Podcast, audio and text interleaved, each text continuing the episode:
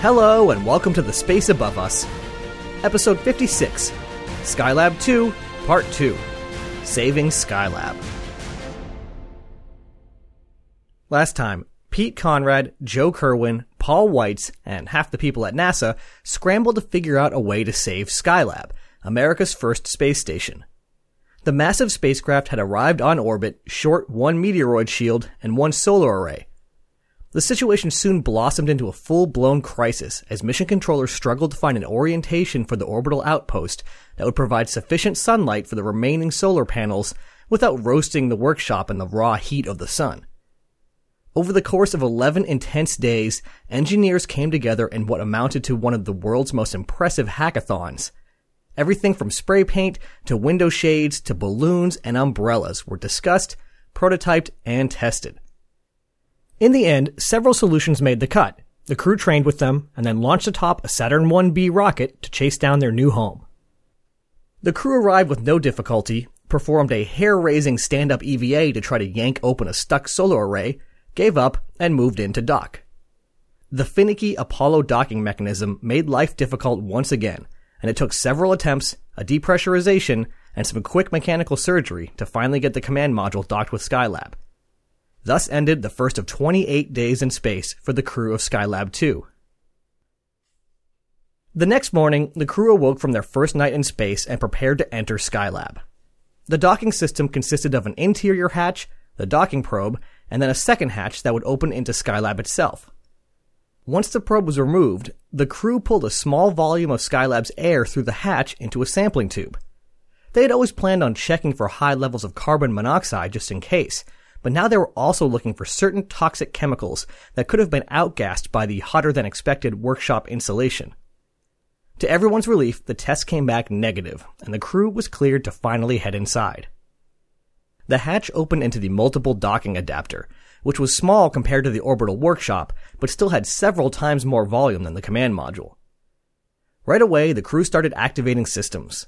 The Apollo telescope mount was started, and subsystems of the orbital workshop were enabled, including ventilation.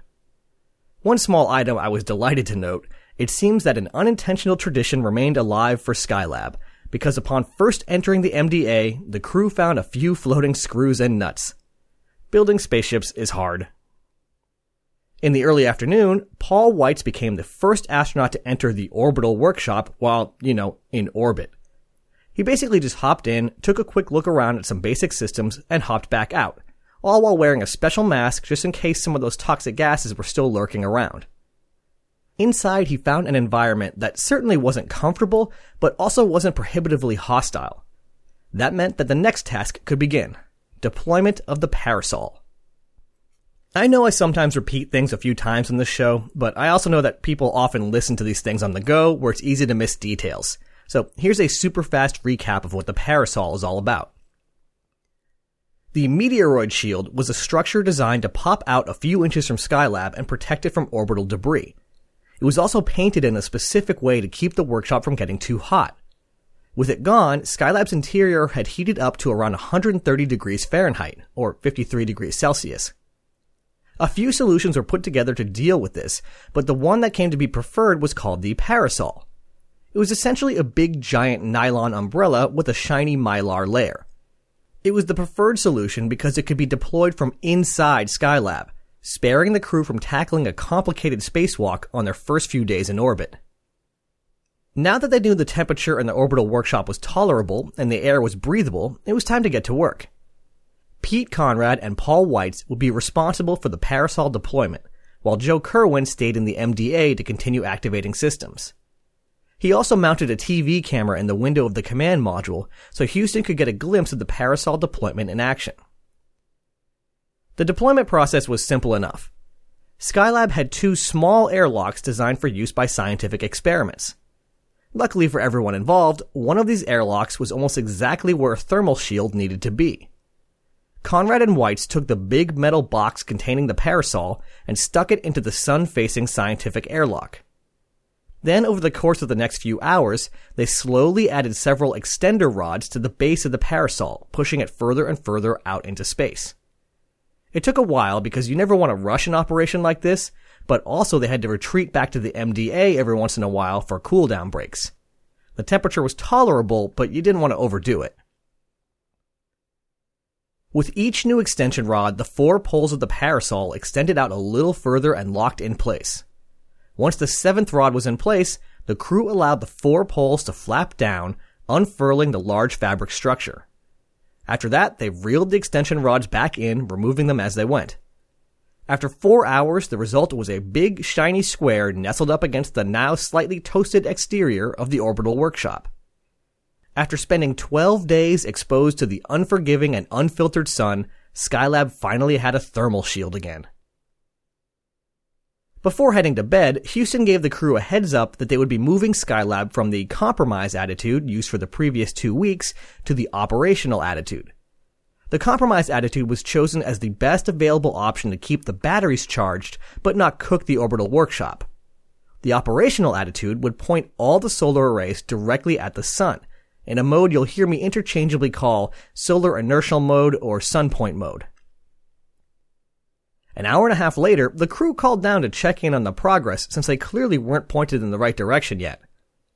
Whether it was fallout from the overheated rate gyros or just the usual early mission gremlins, Houston was having a little trouble getting pointed in the right direction. But once again, the crew demonstrated how handy it can be to have an actual human on board to help diagnose issues. They not only helped Houston finally settle on the correct attitude, but developed a super duper high tech next generation sunpoint attitude sensor. They found a spot on the wall where the sun was shining and surrounded it with duct tape. If the sun was in the duct tape fence, then they knew they were at the right attitude. I asked one of the attitude control experts at work what he thought of this, and he laughed and said, That's a pretty coarse sensor, but I suppose it works. When the parasol had been deployed, the additional thermal shielding didn't make an immediate impact. It takes time to radiate away heat, after all. But when the crew returned to the orbital workshop the next day, it was apparent that things were improving. Rather than the 130 degree broil of the previous day, it was a merely uncomfortable 96 degrees. That was especially impressive when you consider that by that time the spacecraft was back to its proper orientation, basking in the sun. The next few days were spent essentially just moving in. One thing that always strikes me about spaceflight is you've got all this incredible technology, super highly trained experts, and an incredibly expensive operation, but you still just have to spend a ton of time moving stuff around. It makes sense, but it still makes me laugh. Anyway, the crew spent much of their time unstowing equipment, setting up workstations, moving gear around, and generally making their new orbital habitat habitable. It was during this period that the first signs of a problem that would eventually be a serious strain on the relationship between the ground and the crew started to emerge. There was no problem yet, but in retrospect, it was an indicator of problems to come on future missions. Basically, the crew was really, really busy and Houston was annoying them. With so much to do, the crew was working as hard as they could, but they were having trouble keeping up. Tasks were budgeted for a specific number of minutes and were taking far longer than expected. You'd think NASA would have learned their lesson with this by now, but they seem to have once again forgotten that it takes a while to get used to doing things in zero gravity. Even for spaceflight vets like Pete Conrad. Given all that happened, it was completely understandable that the crew were behind schedule, but this low level background tension would be a problem for all three missions. As the astronauts got to work, one thing to keep in mind is that while the thermal problem had been largely solved, or at least kicked down the road for a while, the power problem still loomed large. The backup crew and engineers on the ground were developing procedures for a potential EVA to free the stuck solar array. But for now, the crew were on a strict power budget. As few lights as possible were kept on, and crew members were strongly encouraged to turn stuff off when not in use. So not only did the crew have to deal with 40 degree shifts in temperature as they moved from the orbital workshop to the airlock module and MDA, but they were also living in a sort of dim, gloomy place. It was also quiet. That's because at only 5 psi, the atmosphere was only about a third as thick as what you're used to at sea level. That made sound propagate pretty weakly, leading to a surprisingly quiet spacecraft. But this also made communicating, aka shouting, between modules difficult. So a bunch of intercoms were installed at various workstations around the spacecraft. It also meant that the crew could each listen to their own music on their own tape players without making a cacophonous racket. So that's pretty neat. And that thin air was actually just that air. Well, pretty close. Rather than the typical mix on Earth of 21% oxygen, 78% nitrogen, and some trace gases thrown in, it was about 80% oxygen and 20% nitrogen. That's because this was NASA's first spacecraft with a mixed gas atmosphere. Up until this point, all piloted missions had used a pure oxygen environment. After the Apollo 1 fire, they switched to a mixed gas environment while still on the launch pad, but as the vehicle ascended and the onboard air was allowed to bleed out as they lowered the cabin pressure, it was replaced with pure oxygen. Pure oxygen is nice because as long as you can properly handle the fire risk, it's a lot easier to deal with. There's no need to detect partial pressures of different gases and build a feedback mechanism to keep the proper mix.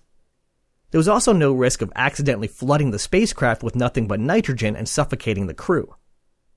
But pure oxygen also wasn't great for the body in the long term. Up until now, that was no big deal, since the longest mission was just shy of 14 days, and most were considerably shorter than that. But Skylab missions were going to start out at 28 days, and hopefully get even longer. So mixed gas was the only way to go. Maybe all this talk of temperature swings, dim light, and muffled sound is painting an unnecessarily bleak picture.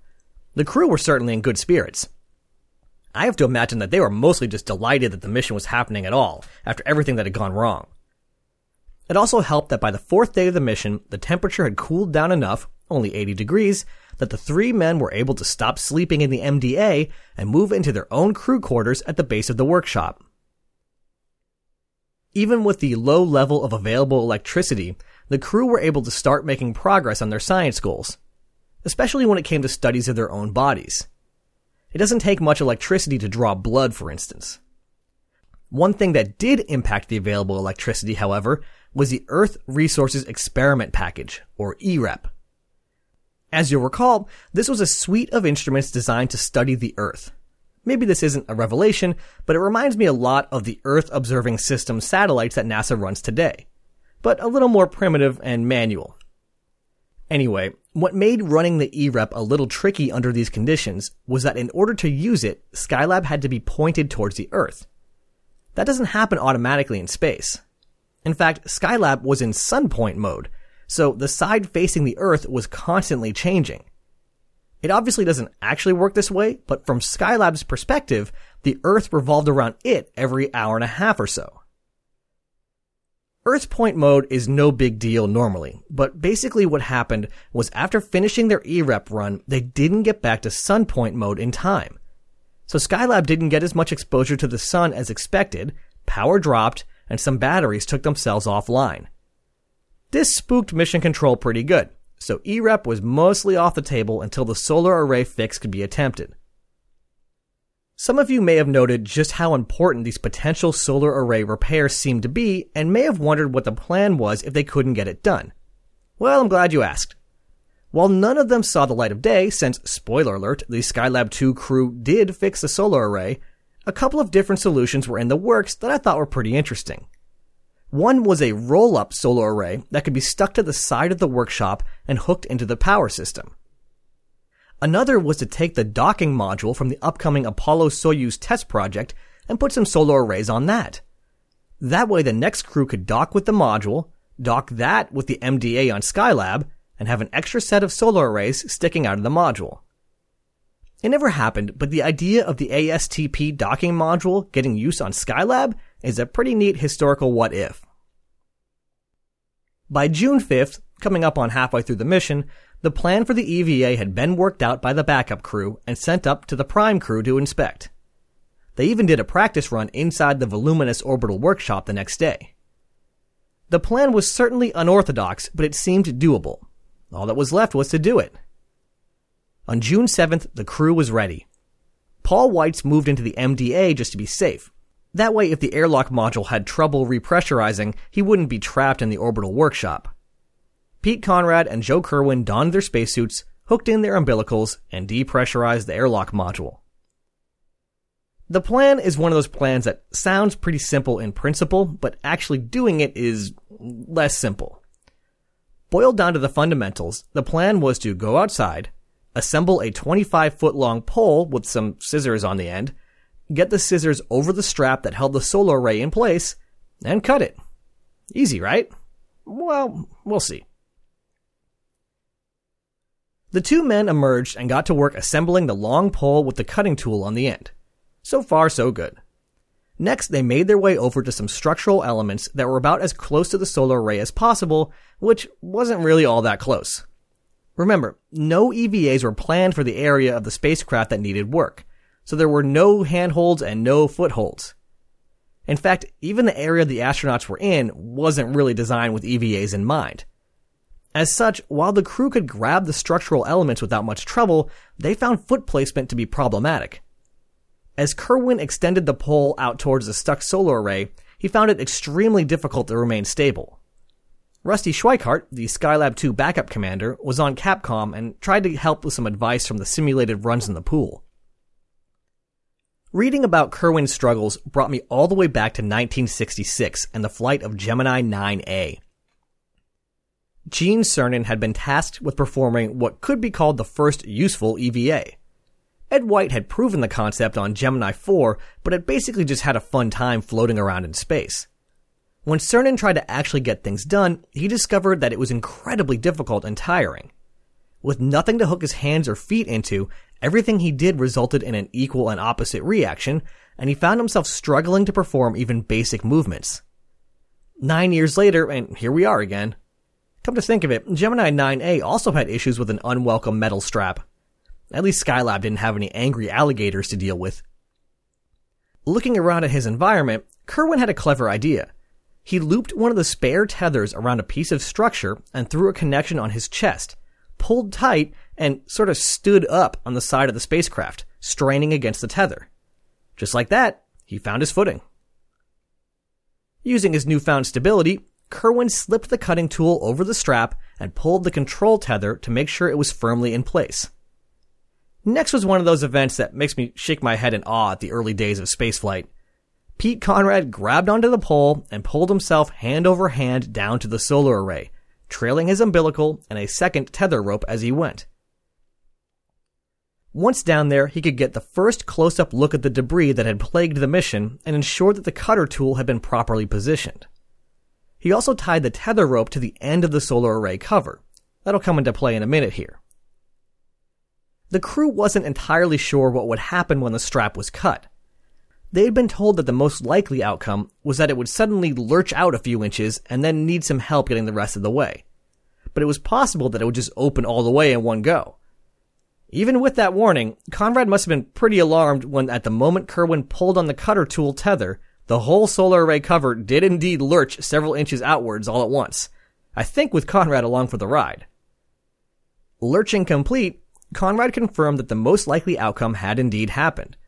The cover was now free, but since it had spent so long jammed up, the deployment mechanism was stuck. This is where the second tether, called the beam erection tether, came into play. Conrad made his way back down the pole, and he and Kerwin slipped between Skylab and the beam erection tether. The thought was that the solar array cover was just a little stiff, and with some encouragement would quickly open all the way. Conrad and Kerwin placed the tether over their backs and then stood up against the side of the space station, straining to pull against the cover and the rope. All at once, it swung open and both men tumbled off into space. But once they reeled in their tethers, they were back on structure. But with maybe a little more adrenaline in their system than before.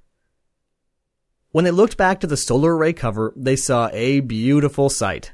The cover was fully deployed, and all three solar arrays inside were slowly beginning to extend towards the base of Skylab. It had worked.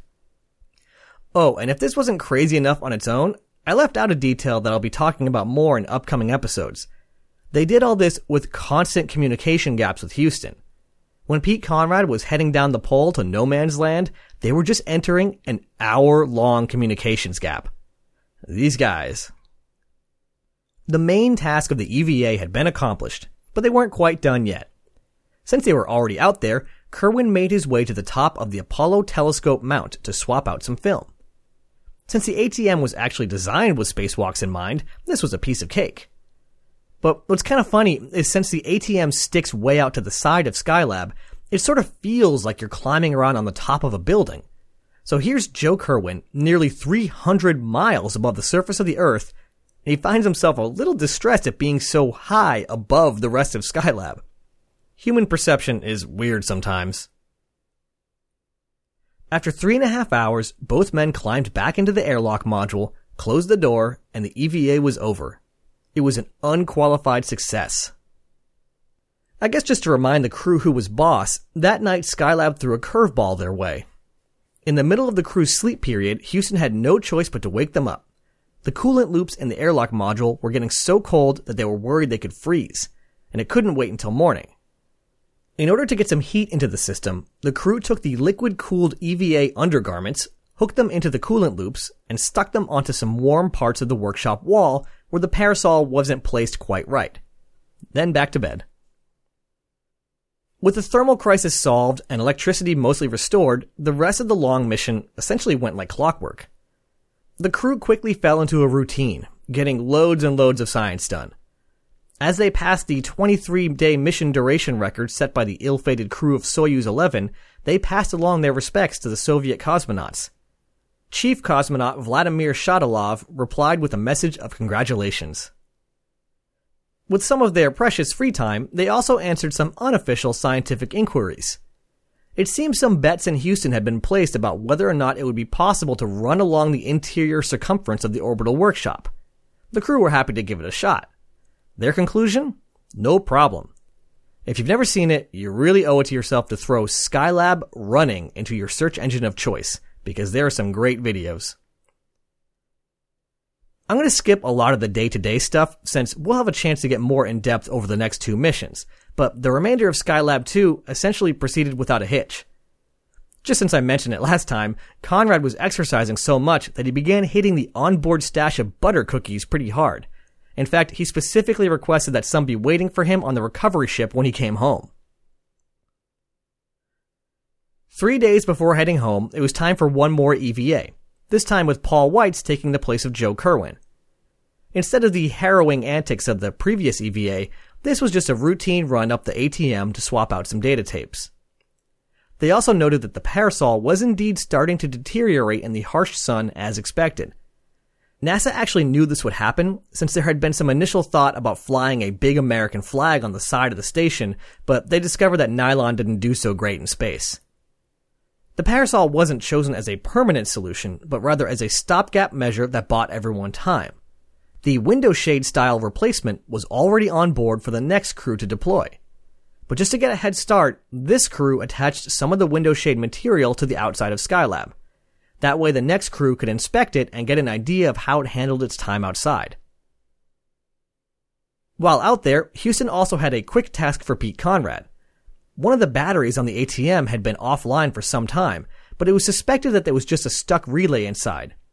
If Conrad could give it a quick whack with his hammer, it might fix it. Well, Conrad was more than happy to comply. Weitz radioed down, Holy cats! And Capcom asked, How hard did you hit it? Conrad replied simply, Pretty hard. But hey, it worked. Good old percussive debugging. Despite all the difficulty docking in the first place, when the time came to head home on June 22, 1973, the hardware worked perfectly. As Conrad performed one last fly around of Skylab, the crew must have been immensely satisfied with the work they had done. They had arrived uncertain that their mission was even possible, and they were leaving a healthy spacecraft that was more than ready for its next crew. Pete Conrad actually considered his work aboard Skylab to be far more of an accomplishment than his lunar landing mission.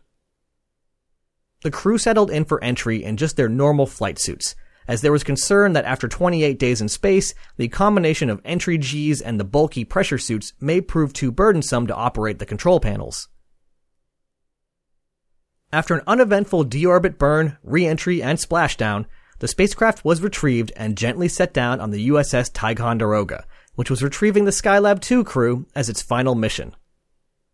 One of the goals of the crew was to dispel any question about the viability of long-term spaceflight.